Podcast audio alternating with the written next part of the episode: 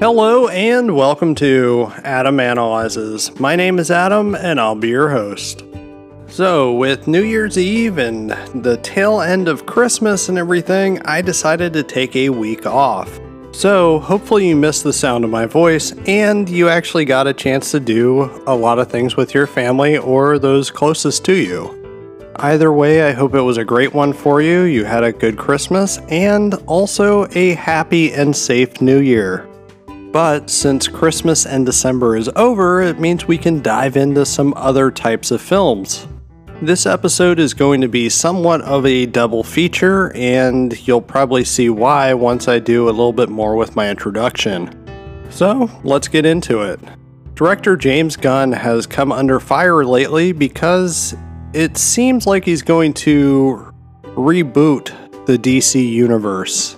Many fans of Zack Snyder's films, myself included, however, I'm not one of the scary supporters of Zack Snyder's universe.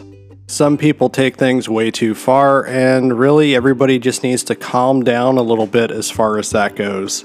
But anyway, James Gunn announced that Henry Cavill would not be back as Superman but I kind of got the feeling that it would be for the moment. It seems that James Gunn's reboot of Superman is going to focus on a younger Superman, which honestly isn't a bad idea.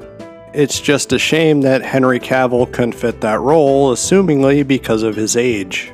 Or we could go the even bolder statement and say it was because James Gunn wants to completely reboot everything in the DCEU. For me, it's kind of exciting and scary at the same time, mostly because I liked what Snyder was doing and I liked that universe. I liked the people that were cast in the roles of these superheroes that are very well known. But it's also exciting because I know that James Gunn definitely has a love for comic books as well as superheroes in general.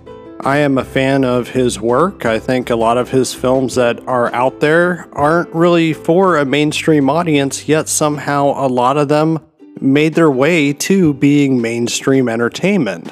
The most impressive thing about him is you can still see that he has little elements of his early Troma days in even the biggest budget of his films.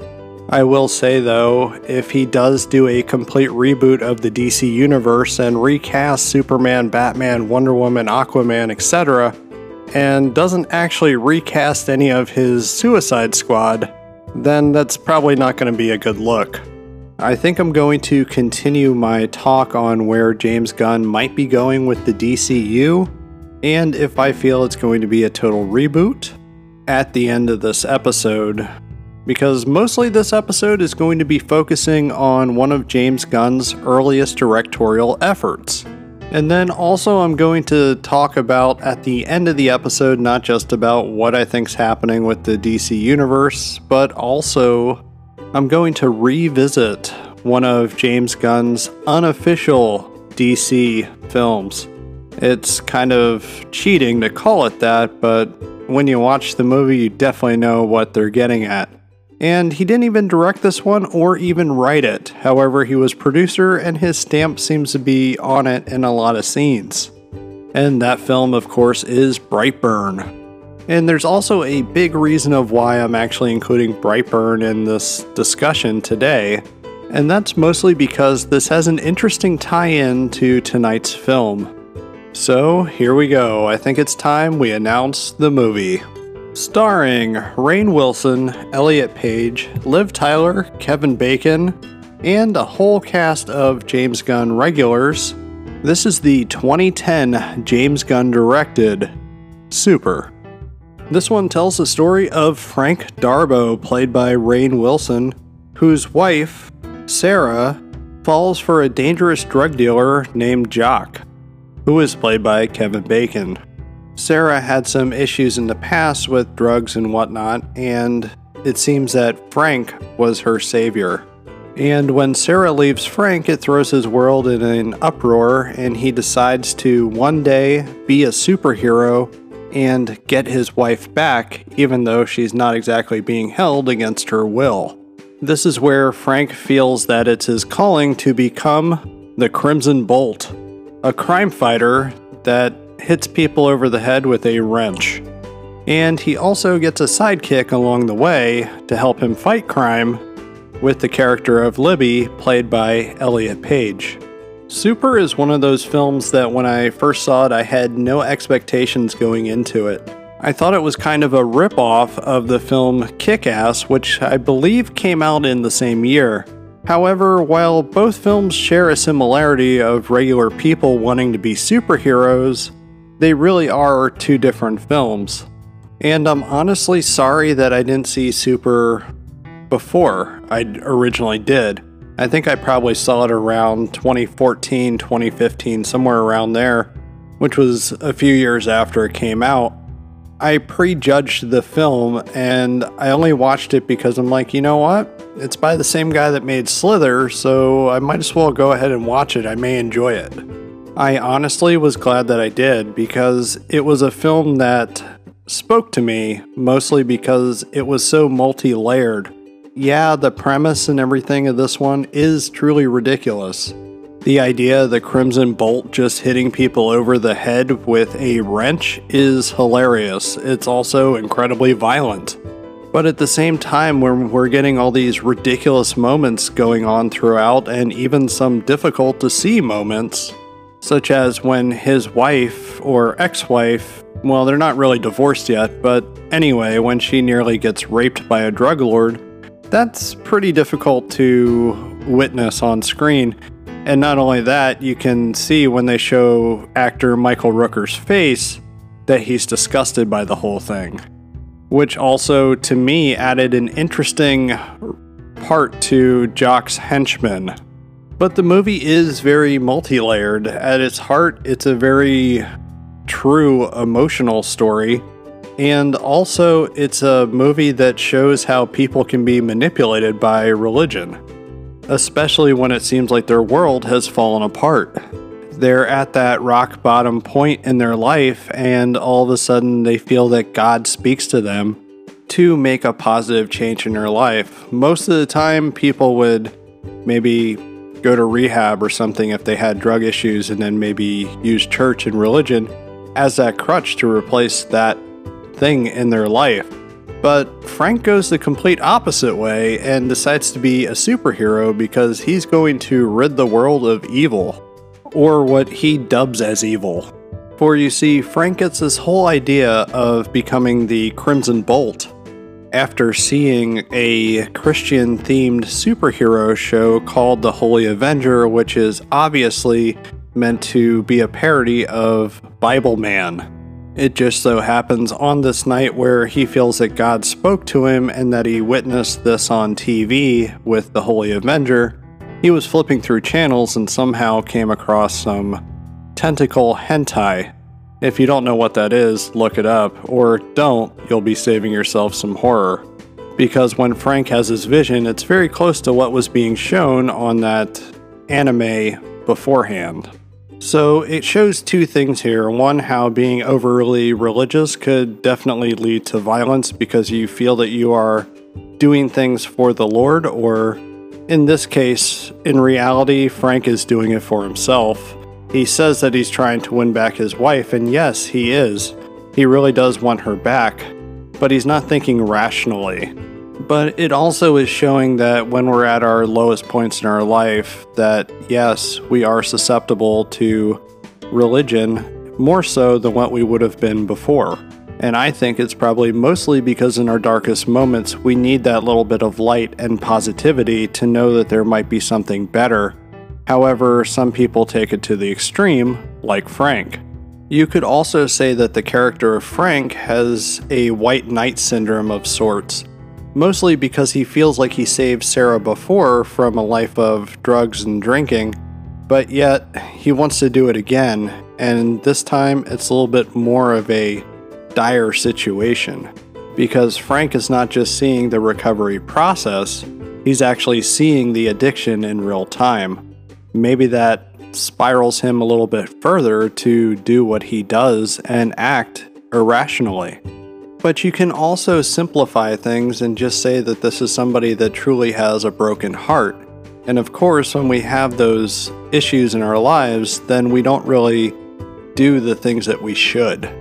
We don't actually grieve properly. We can do some crazy things. And that's where I think that this is probably one of the most personal movies that James Gunn has made in his career. Mostly because when he wrote this film, his marriage was falling apart. So, this was more or less his healthy way of dealing with it, of taking a similar thing of what was happening in his life and making something comedic, but at the same time, there's some truly sad elements amongst all the ridiculous comedy stuff that's happening. And I will say, I'm acting like this movie is not a comedy, and it really is, and it's very funny. It made me laugh the first time I saw it, and now probably the 10th time or whatnot that I've seen this movie, it still makes me laugh. It's still hilarious, but I see a little bit more of the themes the more I watch it. Overall, it's surprising amongst all the vulgarity and violence in this film that there's a sweetness to it. Similar to how in Slither, James Gunn's previous film, it's very sweet in its nature and approach, with throwing in a whole bunch of violence and vulgarity, which I'm assuming he got from his days at Troma. But even when you watch something like his first film, which was credited as a co direction between James Gunn and Lloyd Kaufman, Tromeo and Juliet, you get the sense that he's trying to apply something a little bit different to the material. Yeah, some of the jokes and laughs are kind of juvenile. However, there's a certain level of maturity that's running all throughout all three of those films. I honestly think that's one of the big things of why I enjoy his films is mostly because there's a lot of different things going on. Yeah, we get those juvenile jokes and very dry moments. But I feel that James Gunn really knows how to handle characters and character development over that short little period of time that we're watching the film. He makes these films that have a bunch of misfits and people that don't necessarily fit in regular society. However, we can all see a little bit of ourselves in these characters. I can't help but feel throughout all of his films he puts a little bit of himself into all of these characters. Even if the character of Frank D'Arbo is probably a representation of himself on screen and probably the truest to what we would get with his thoughts. Super is also a film that I feel is perfectly cast. I think Rainn Wilson as Frank D'Arbo is is perfect. He provides the right amount of sarcasm and sincerity to the role of Frank D'Arbo. He really does inject a lot of heart into the character and also, we really feel for the guy, even though we know what he's doing is not necessarily the right thing, even though he thinks it's the right thing. His speech at the end, when he's saying about, you don't do this and you don't do that, it's probably one of the funniest moments of the movie to me. He's so serious in it, but yet it comes across as comedic, and how he was able to convey that in just a few lines is absolutely incredible.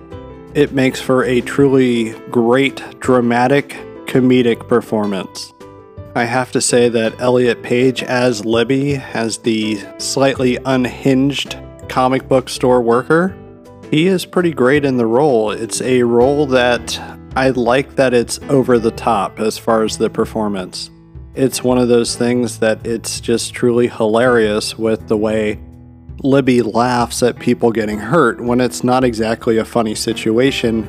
However, the reactions of Libby make it hilarious. Liv Tyler is good in a limited capacity. She doesn't really do a whole lot here, however, the few scenes that she's in, I like that she provides a definite vulnerability to her character, and we see how she may be led astray or even able to fall in love when she shouldn't do such a thing because she is in recovery. Kevin Bacon is also great here. He is truly a jackass. I know he's actually a nice guy in real life. However, here he does exactly what the role demands of him. And it's also good to see some of the James Gunn regulars make an appearance here, such as Michael Rooker and his brother, Sean Gunn. Super is a film that you get the feeling that James Gunn wanted to deconstruct the superhero genre, which in some ways he does. However, he injects it with a little bit more personality and personal experience than other films such as Kick Ass failed to do.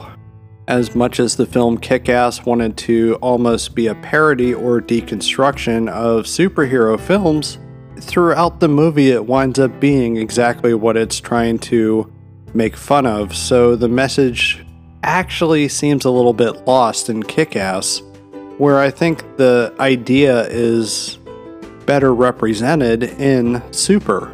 Of course, I feel Watchmen is probably the best deconstruction of superheroes and the mythology and overall idea of a superhero.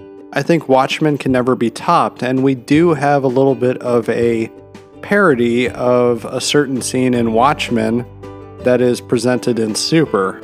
However, with the way it's presented in Super, it doesn't come across as a deconstruction in that superheroes need to wear capes to get the juices flowing. Instead, it comes across as a little bit rapey, and it is kind of funny. Do not misquote me on that, I am not saying that rape is funny. But that's another example where back in 2010 it was a difference in the time. Things that might have been funny back then may not necessarily be funny now.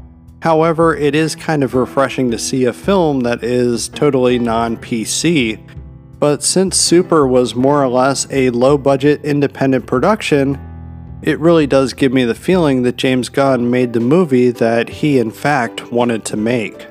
And one other thing about this one, considering Troma head Lloyd Kaufman actually makes a appearance here, it really does make me wonder why Troma decided not to produce this film. Maybe it was never delivered to Lloyd Kaufman and Troma. I have no idea.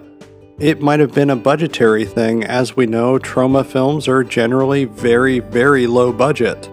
Super is a film that if Troma would have decided to put their name on it and pick it up, it might have actually helped elevate Troma a little bit higher as far as notoriety and that they can release something that's a little bit different. But considering Super has a lot of scenes that really do feel like they fit at home in a Troma production, it really does make me wonder. But hey, either way, it was great to see Lloyd Kaufman here. Overall, I feel like Super is one that you should definitely check out. If you have never seen it and you're in the mood for something goofy yet heartfelt, then it's definitely a movie that you might enjoy. Even if you don't enjoy it, you might appreciate it for some of its mature subject matter, while incorporating some of the more sillier superhero style tropes.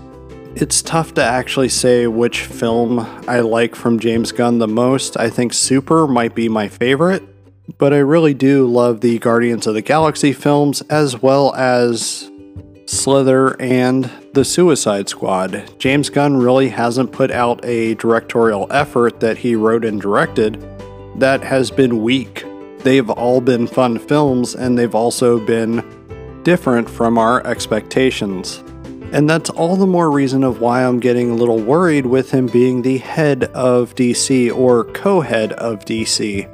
And that's mostly because I'm going to miss his directorial efforts. Hopefully, we still will get some directorial outputs, but I'm gonna guess the directorial outputs are going to be pretty slim moving forward. But either way, Super, if you haven't checked it out, I highly recommend that you do. So that right there concludes Super, and I think it's time that we move on to the film Brightburn.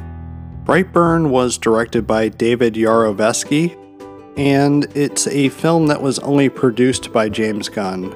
However, like I said earlier, it's a film that I really do feel like James Gunn's stamp is all over, even though he didn't actually direct or write this one. It's a film that was written by his other brother, Brian Gunn, and his cousin, Mark Gunn. It also just so happens to be the first time that James Gunn was involved with something that felt like it was DC related, even though this is a film that is made outside of DC. For all intents and purposes, Brightburn tells the story of Superman, however, it's a dark Superman. This would be a Superman that kills people. If anything, this wouldn't even be Clark Kent. It would probably be more akin to this is what would happen if Zod came to Earth before Superman. Or maybe there was no Clark Kent. And all of the familiar tropes of the Superman lore and legacy are here, but they're spun on their head and they're taken in a completely different horror style spin. And honestly, I saw this way back in 2019, so roughly almost four years ago, and the movie still holds up in my opinion. I just recently watched this one last night, as I thought it was important to rewatch it, specifically because this has a very fun tie to Super, with the Crimson Bolt actually making an appearance here in picture form. However, actor Michael Rooker makes an appearance as well, and he looks like the henchman from Super, and I'm pretty sure that he died in Super. Either way, it's a completely different character, but it's a little strange that he looks exactly the same in this one. But Brightburn is an interesting take on Superman. Of course, in comic book form, there's been many different dark Superman stories, as well as Superman being evil in general. So it's not exactly a new take, however, it's a new take in film form, and the fact that they made this outside of DC and change things just enough so they won't get sued, it makes for a very fun time. This, in reality, has nothing to do with DC or the DC Universe, DCEU, whatever you want to call it. However, it really does make for a fun Elseworlds type of story. I really do like to consider the movie Brightburn as an interesting take on the Superman mythos, even though the name Superman, Clark Kent, Kal-El, none of that is ever mentioned. The main character's name is Brandon. Brandon Breyer, to be exact. So, in true superhero fashion, they have a first initial and last initial that are the same letter. So, that was honestly a nice little touch. This is really going to be a quick rundown of Brightburn as I discussed this film back in 2019 with Will, one of my buddies, as well as one of the co hosts on Inner Honest Opinion. So if you want a full actual discussion, just go and dial all the way back to episodes from 2019 and it should be there. But Brightburn seemed to be the first time that James Gunn really wanted to dig into the DC superhero sandbox and made a film that was completely outside of Warner Brothers. Considering Warner Brothers has been a mess over the last couple years and still is a mess, I don't think they would ever want to be a part of something like this, and that's really what makes Brightburn unique. Brightburn doesn't just turn the Superman mythos on its head, instead, it seems to actually riff on what Zack Snyder was doing since there's a couple shots in this one that really, really look similar to what Zack Snyder had in Man of Steel. Me personally, I love Man of Steel. I know a lot of people don't like it, it does have its detractors, but I actually like what that film was doing. I like that it was a Superman that was questioning his own existence, whether he wanted to be bad or good. Brightburn answers that question with Superman straight up being bad and evil and killing people. For this movie, it works, and it's great to see a lot of the James Gunn regulars in here. We do have Elizabeth Banks, who, of course, was in Slither, and she did a great job in Slither. She does a great job here. We also have actor Stephen Blackehart, who was in Tromeo and Juliet, as well as Super, and it's great to see him here. We also have Michael Rooker, who of course I mentioned earlier, and it's fun to see actress Jennifer Holland, who of course is James Gunn's wife and is in most things that he is doing nowadays. One of the more impressive things about this one is the film's violence. Yes, there's a lot of bloody, gory moments. It's not normal when it happens, however, the movie takes its time to build up to those surprising and shocking moments. And that's what makes me wonder if James Gunn was actually a fan of what Zack Snyder was doing with the DC Universe or not. I don't know if he was a fan of the darker elements of Snyder's films, and I don't think we ever will know that. The only true answer is going to be what James Gunn does in the future. I don't know if Brightburn actually targeted Zack Snyder and his DC films specifically, or if they were the DC films at the time that were fresh in people's minds of why we have these incredible similarities between Man of Steel and Brightburn. Of course, it could also just be a little wink wink, nod nod type of thing, because to the best of my knowledge, James Gunn and Zack Snyder are actually pretty cool with each other. As to be honest, Zack Snyder's 2004 Dawn of the Dead that James Gunn wrote, it's truly a great film and a great remake even though it's a complete reimagining, which that movie had to be. I know that Brightburn has been criticized by audiences as well as critics as not diving deep enough into the mythology, and I don't think we really needed a deep dive overall. Most of us who have been fans of comic books, comic book media in general, already know the story of Superman. This just allowed director David Yarovesky to dive deeper into a what if situation. And it is something interesting because in the Snyder films, we never got that answer of what if Superman would have been bad. And that's where I think that Brightburn really fits in nicely because we do have that question presented in the Snyderverse, as it's called. I don't think it'll be called that in the future.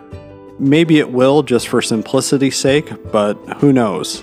because the Snyderverse that we all knew and some of us loved and some of us hated is essentially gone.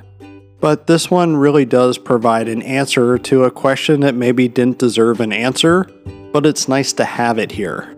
Overall, for me personally, I think Brightburn is a great movie. I liked it back in 2019 and I liked it on my recent rewatch. It's a film that to me feels incredibly satisfying and the fact that Brightburn more or less takes place in the same universe as Super makes it all the more better for me. I'd like to see a little continuity and link with films that may not necessarily be linked up and have outright ties to each other. As we know, Brightburn is not the first film to do this. There's lots of other films that reference other ones that may not necessarily tie in or you think hey, this is a movie that should be tied to this one. I mean, look at Peter Jackson with King Kong and how that has ties to his own film, Dead Alive. So it works with the original King Kong, it works with his King Kong because, hey, that rat monkey came from Skull Island. But I'm getting a little off topic here, but I will say that Peter Jackson with Dead Alive and King Kong, whether you watch the 1933 one or the Peter Jackson remake, reimagining, it makes for an interesting double feature.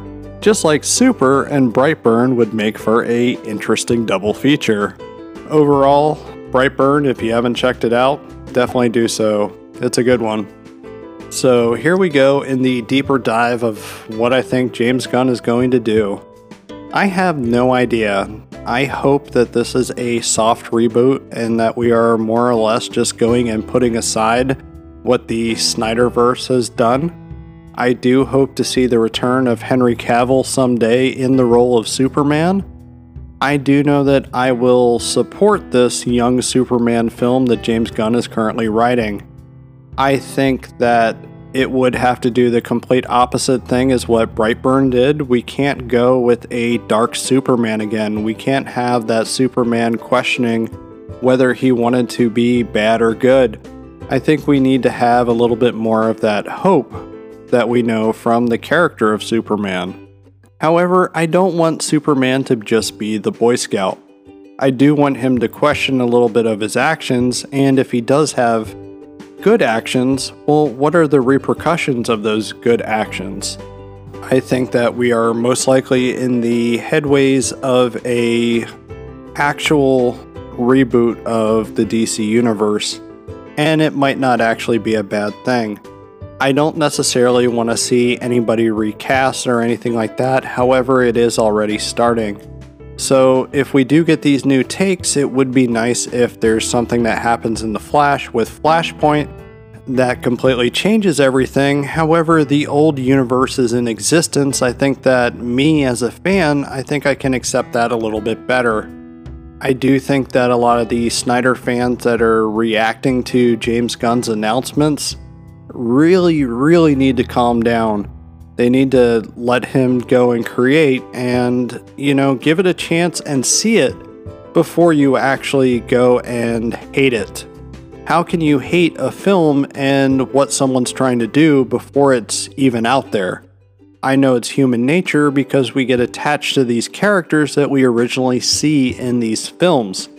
I personally love Henry Cavill as Superman.